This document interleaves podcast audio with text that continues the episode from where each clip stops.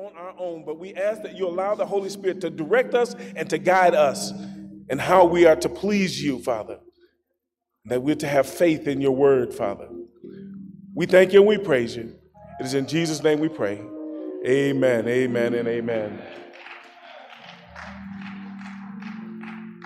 If you have your Bibles this morning, you turn with me to the epistle of Romans.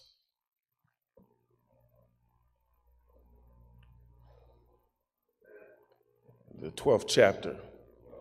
Very familiar passage of Scripture. As a matter of fact, most of us have perhaps memorized it. But it does you no good to memorize it if you will not do it. And I'm afraid that that's what a lot of people have done is just memorize scripture. We are to be doers of the word and not just merely hearers of his word. Going to read in your hearing the first two verses of this chapter. And as I mentioned, we'll, we'll go further on uh, in this chapter because it's perhaps one of the best chapters to show and exemplify what Christian conduct looks like. Far too often we find ourselves just making it up as we go along and referencing back to how we used to do things in the world. And so Paul writes this letter to Corinth to encourage them, to strengthen them, but also to, to let them know that there is a standard in which God has for his believers. And I know a lot of times we don't like to hear that word standard, but there is a standard that God has for his believers. So let me read this in your hearing. Romans chapter 12, verse number 1 and 2. It says, I beseech you, therefore, brethren, by the mercies of God, that ye present your bodies a living sacrifice, holy, acceptable unto God, which is your reasonable service. And be not conformed to this world, but be ye transformed by the renewing of your mind, that ye may prove what is that good and acceptable and perfect will of God. And I would like to take for a title for this message True Christian Character. True Christian Character. Paul writes here to this church, having not never stepped foot into Rome. But he's writing this epistle from Corinthians. He's writing that he might have some fruit of this tr- church that is in Rome. Rome was the epicenter of all commerce. It was a great city, it was a great place. But he, he's writing to encourage them that God has a standard by which to live. When you look at the overall theme of the book of Romans, the overall thing is that God is righteous and man is sinful. He lets us know in the third chapter for all have sinned and come short of the glory of God. And that word there, all, in the Greek means all. It means exactly what it says. Every last one of us in here have sinned and come short of the glory of God. There is none of us, neither one of none of us are perfect. As a matter of fact, I've not had not one perfect day in, in my whole history of my life.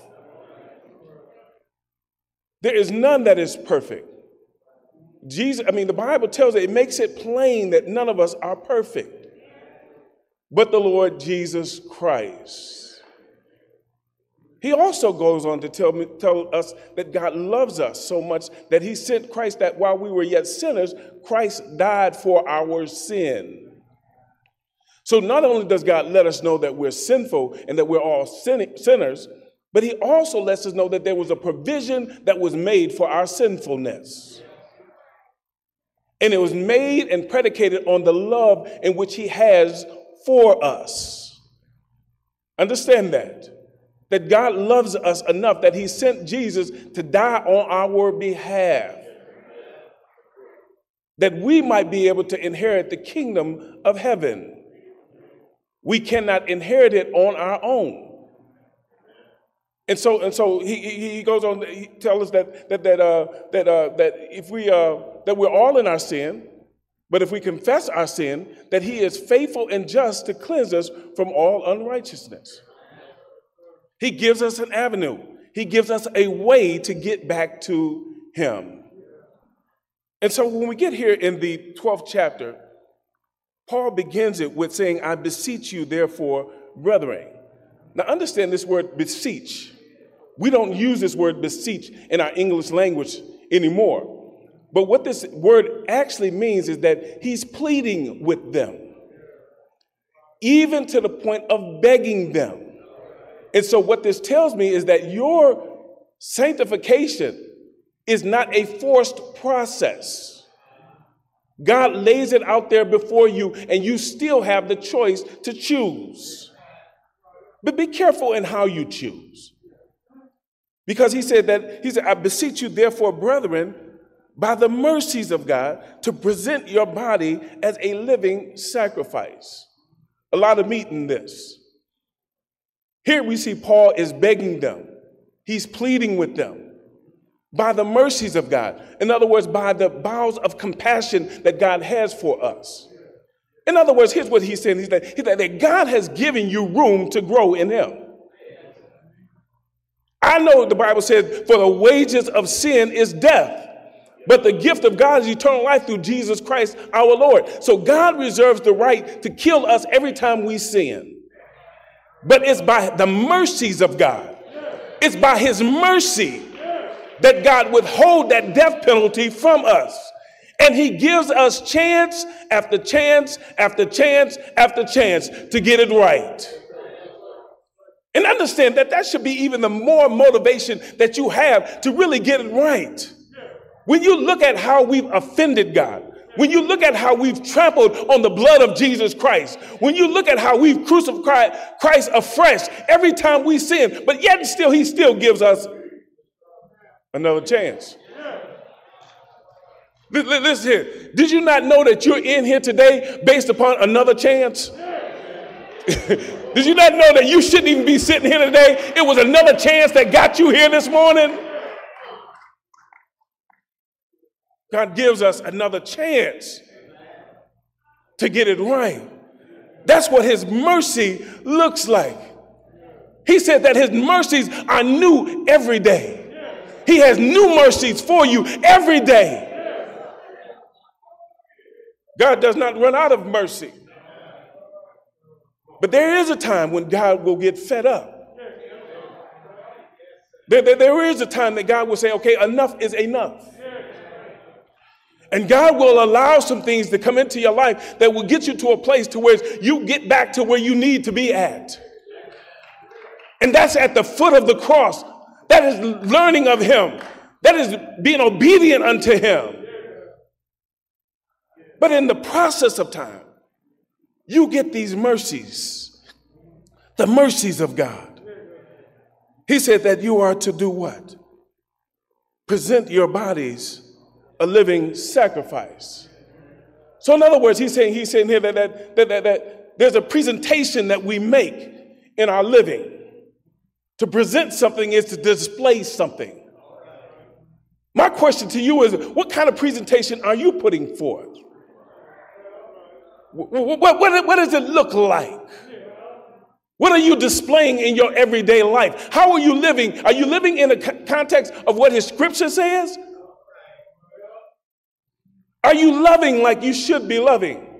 Are you loving with the same love that Christ loved us with? It takes us to look at ourselves, examine ourselves. Understand, understand, and I mentioned this on, on, on Wednesday. Because there's a seemingly spirit of carnality that is running throughout the church. And what I mean by carnality, there, there, there, there, there, there's some fleshly type behaviors that we're exemplifying. When we should be responding in the spirit, I find more church members are responding in the flesh. In other words, if folk cuss you,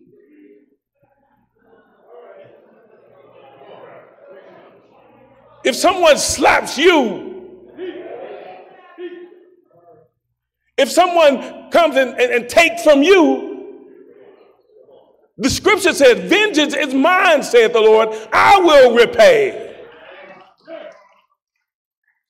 And so we are to respond not in the flesh. Listen, listen what First Corinthians says. He says, he, Paul writes this to the, to the church at Corinth. He says, And brethren, chapter 3, verse number 1, and brethren, I could not speak unto you as spiritual, but as unto carnal, even as in babes in Christ. In other words, church, that there needs to be some folk that are in the church that need to grow up.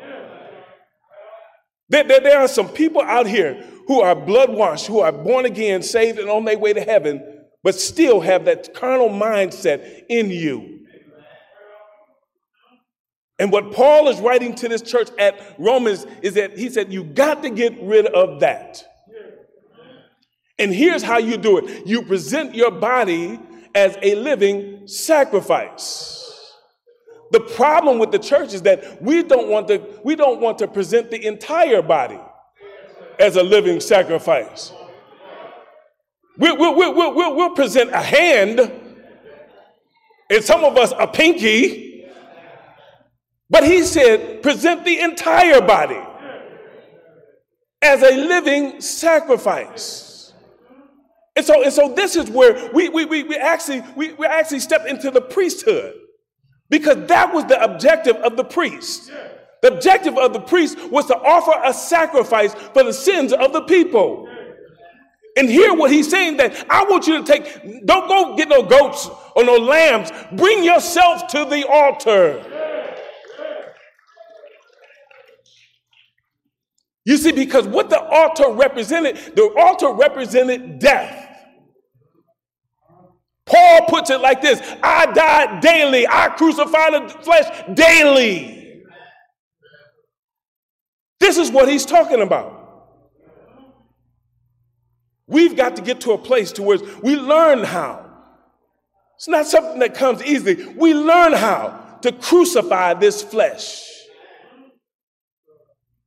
We learn how to walk holy and upright before the Lord. It does not come immediately. That's why it's important for us to get to Bible study, to Sunday school, that we might be able to learn how to walk upright, to live holy. So he said, he said that he said that present your body as a living sacrifice. Now this is odd here. Because how in the world can you present yourself as a living sacrifice? Living means to be alive. Sacrifice means to die. Understand that when the priest brought the animal to the, to the altar, it was yet still living. But at some point, they would cut the throat, drain the blood from it, and they would throw the entire animal onto the altar. That is the sacrifice. But understand that Christ is the one that came and was the ultimate sacrifice.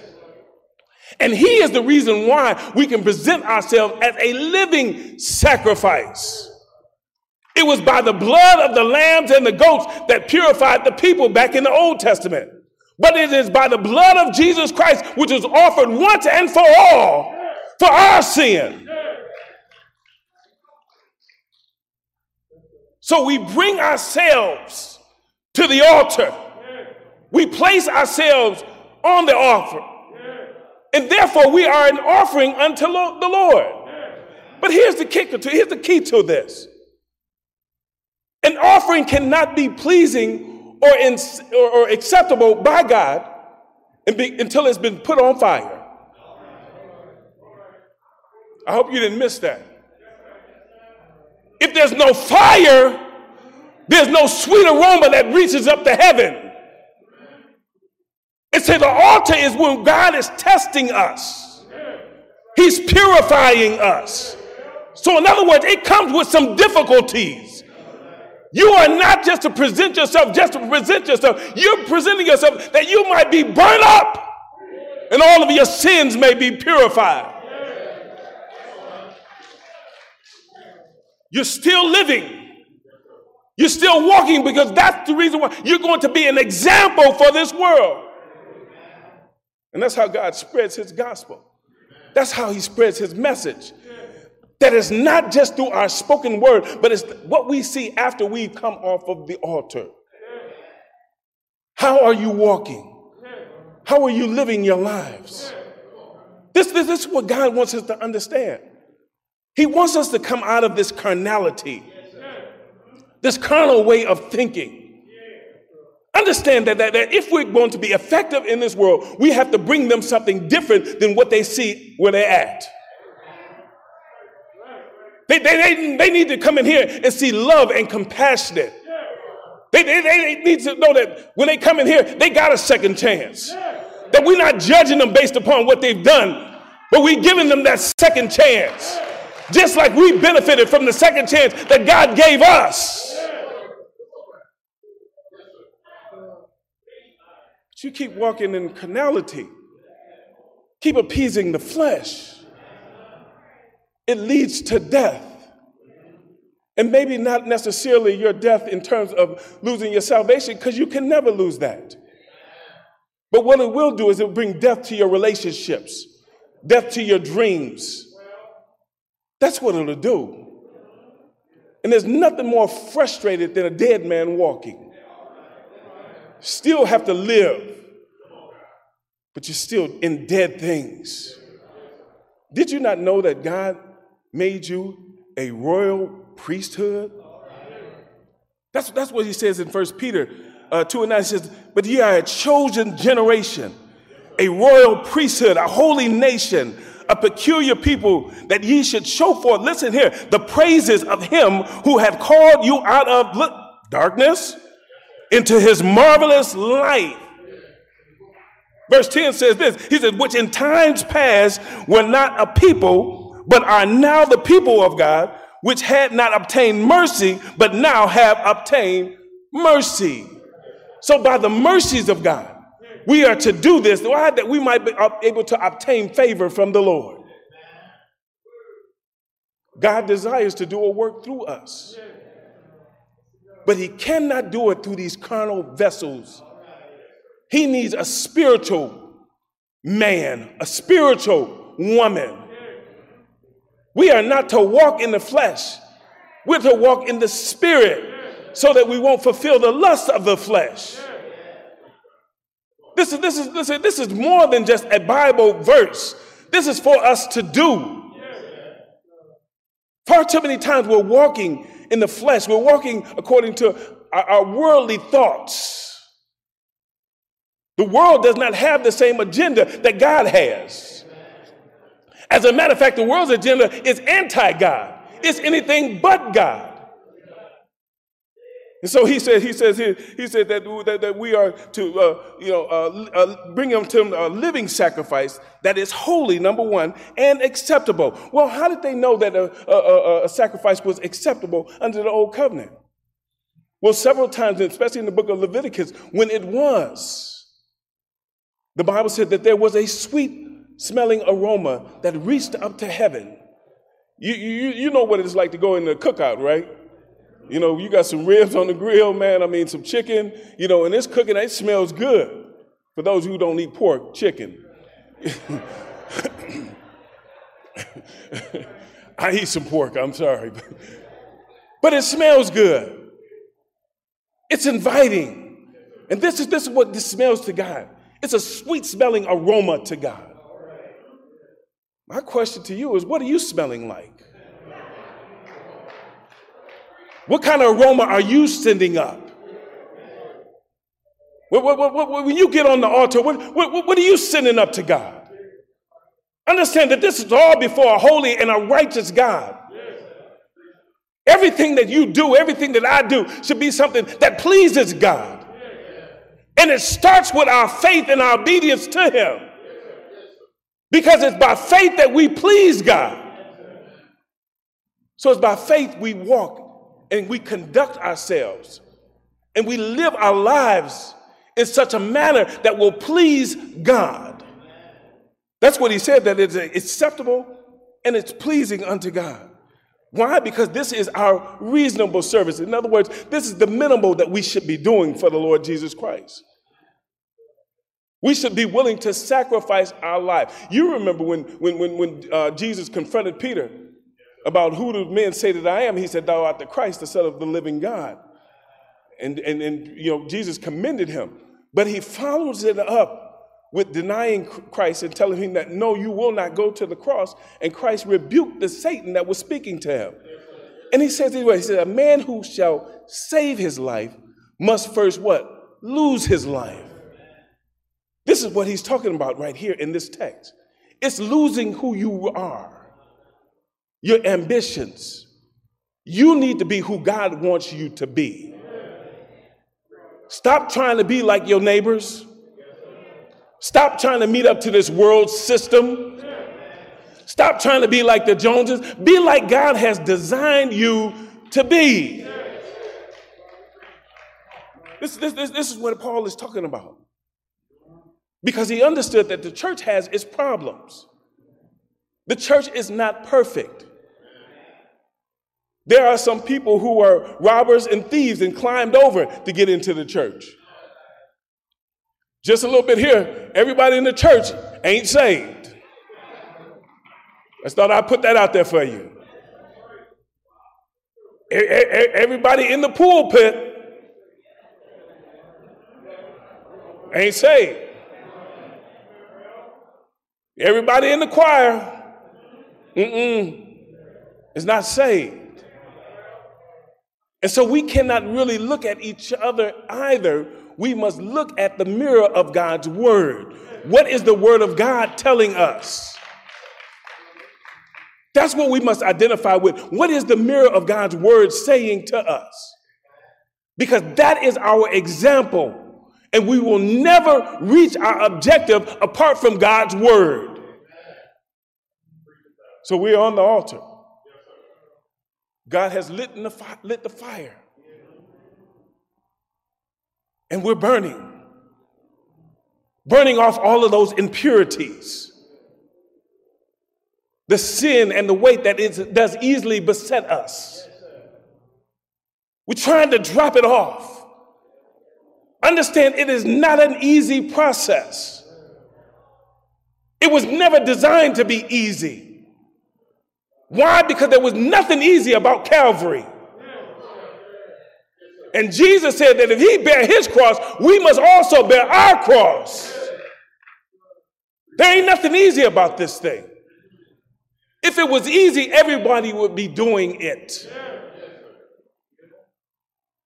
Sanctification is a difficult process. God is separating us, He is setting us apart. Because in order for him to use us, we must be set apart. We must be a holy nation and a royal priesthood, a peculiar people, set apart from this world. Why? Because he wants to use us as instruments that will evangelize this world. And he cannot do it if we're walking in the flesh. This is our reasonable service. Verse 2, he goes on and says, Be not conformed to this world. You know, to conform is to fit in. You know, it's, it, it's like when you want, you want to get in and to fit in. You, you, you want to you want to go along just to get along. It, it, it's, it's when you don't speak out against injustices that you know are out there. Because what you do is you lead people to believe that you're in conformance with it. He said, Don't be conformed to this world. He's not talking about the earth in, in, in and of itself, but he's talking about this world system. This world system is anti God, it is anti faith. And so we are not to be conformed to this world, but we are to be transformed now, this word transform actually in the Greek means metamorphoto. And what that we our, our word comes from is metamorphosis. What this word in the Greek means, it means to change from one form to another form. Okay, did you get that? it is not a new and improved form of what you already were. That's not what he's saying here. He's saying that he gives you a whole new nature. So when you're being transformed, you have been being transformed from that caterpillar to a butterfly. From a caterpillar to a butterfly. God comes to change your very nature. The problem with this whole situation is that you still have the old nature. You still feel the pull and the tug of sin in your life. But the new nature, that's the one that strives to please God. And the Bible said that they're constantly at war with one another. It says the spirit warreth against the flesh, and the flesh warreth against the spirit. And depending on which one of them is the strongest, it'd be the one that you will obey. And that's why it's critically important that in this transformation process that you know that you must feed that spirit man constantly. We, we, we feed the fleshly man all the, all the time. Look at me and tell. You can see, I eat. I love to eat. But I know that. but I know that I must feed my spirit man as well. And so I constantly endeavor and try to speed, feed him as much as I can. Because I get tired of getting defeated by the old sinful flesh. That's really what our Christian conduct boils down to. Which one of these men are winning? Paul here tells us that we're to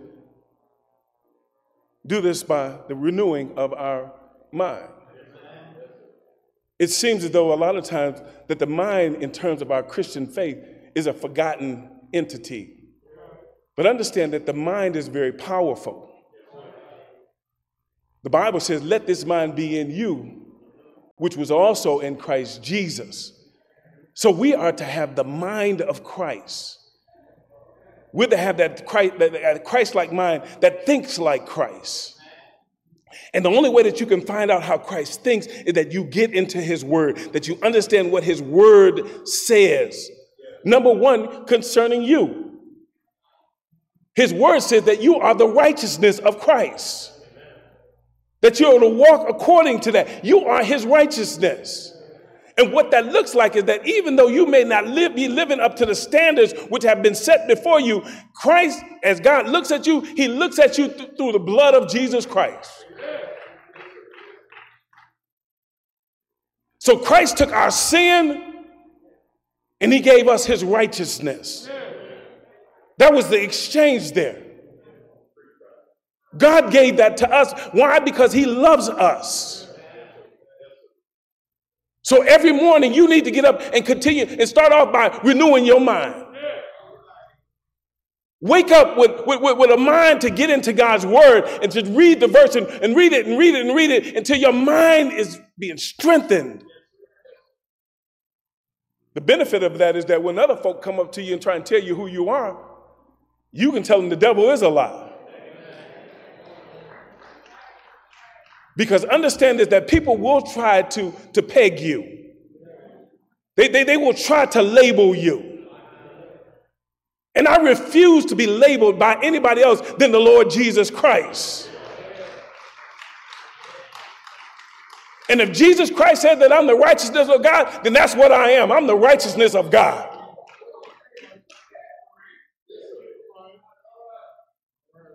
And one of these days, when my breath has left my body, I'll be the absolute righteousness of God.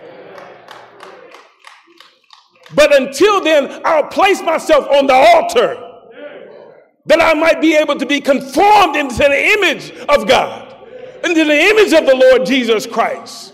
Because that's what we're to do. We're to be in the form of Jesus Christ. We're to walk, we're to talk like Jesus talked. We're to be an example. It's a struggle, but it's necessary. This is a necessary struggle.